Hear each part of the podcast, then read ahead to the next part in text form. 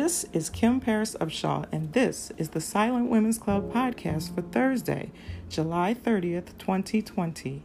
It is Thursday, so you know what that means. It's Thankful Thursday, but it's also International Friendship Day, which means that it's Thursday, Thankful Thursday, and International Friendship Day. So we celebrate two things today. We celebrate thankfulness and we celebrate friendship. So why not be fr- thankful for our friends?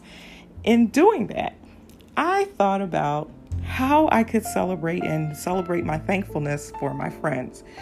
And it brought me to do something that I don't normally do, and that is read an excerpt from my book, Sunshine and Daniel Seeking Grace and Lost Motherhood.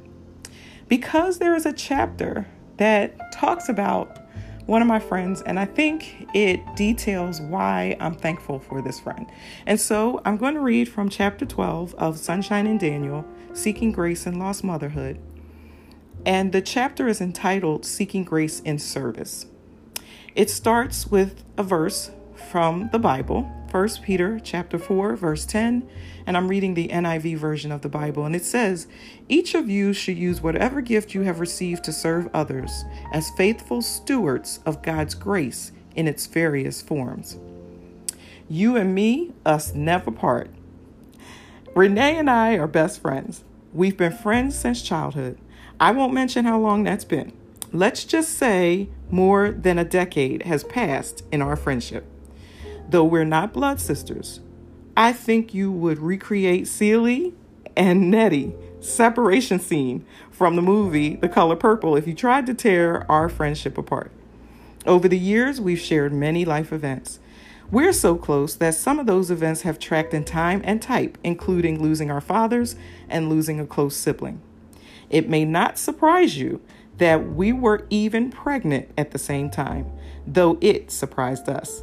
During our pregnancies, our daily conversations centered around the births of our and lives of our future children, whom we decided would also be best friends. At about six months further along than me, and as expected, Renee went into labor first. She gave birth to a beautiful baby girl. I could not wait to see her. When I held that little angel close, I realized she was the most perfect little Renee mini me imaginable. Once Renee's baby, Malika, my goddaughter, was born, we anticipated my baby's birth in just a few months, all the more. But when I went into premature labor and lost my son 13 days after my goddaughter's birth, it was anything but joyful. Renee was devastated at my loss. I didn't anticipate how my loss would affect, affect her.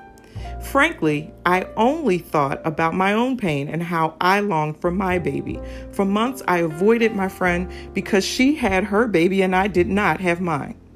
Jealousy ruled my heart and overtook my interactions with everyone. Renee and I talked often on the telephone, but I eluded seeing her and holding Malika again.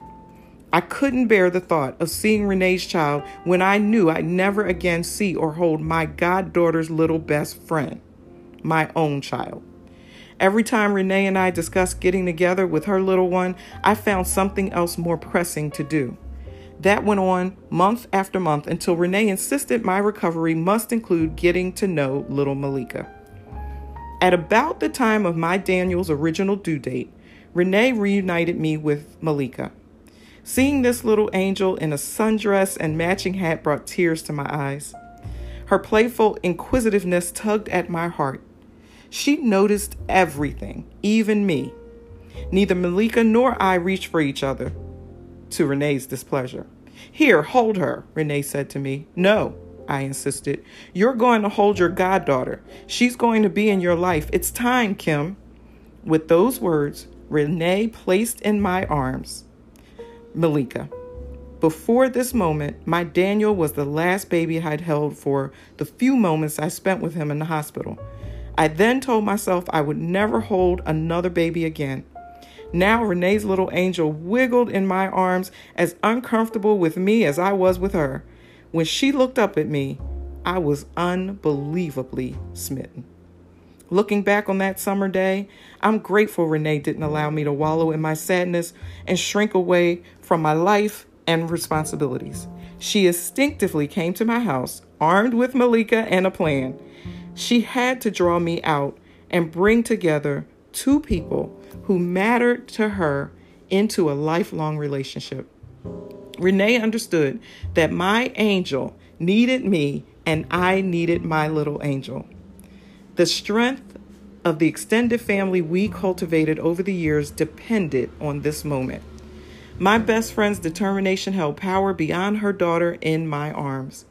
In that one act, she obediently used the gift that did not discourage her, it propelled her into action. That gift that Renee used, my best friend, was the gift of service. It was a gift of love. It was a gift of caring. And it was the gift of friendship. I am so thankful for my friend Renee. And I could have written about a lot of people, but as I mentioned, Renee and I have been friends the longest in my life. She is my best friend, and she is the one who helped as a friend to pull me out of the depression I had sunken into after losing my second child, Daniel. And I am so grateful on this thankful Thursday and International Friend Day for my friend Renee and for the angel that we share, her daughter, who is my goddaughter and who you've heard me talk about before. Um, I am so grateful and I'm thankful and so, on this Thankful Thursday and International Friend Day, I want to ask you, or excuse me, International Friendship Day, I want to ask you, what friend do you have who's helped you get through, manage, grieve, feel, cry, laugh, joke, and pulled you out of whatever you were sinking into during your loss and grieving?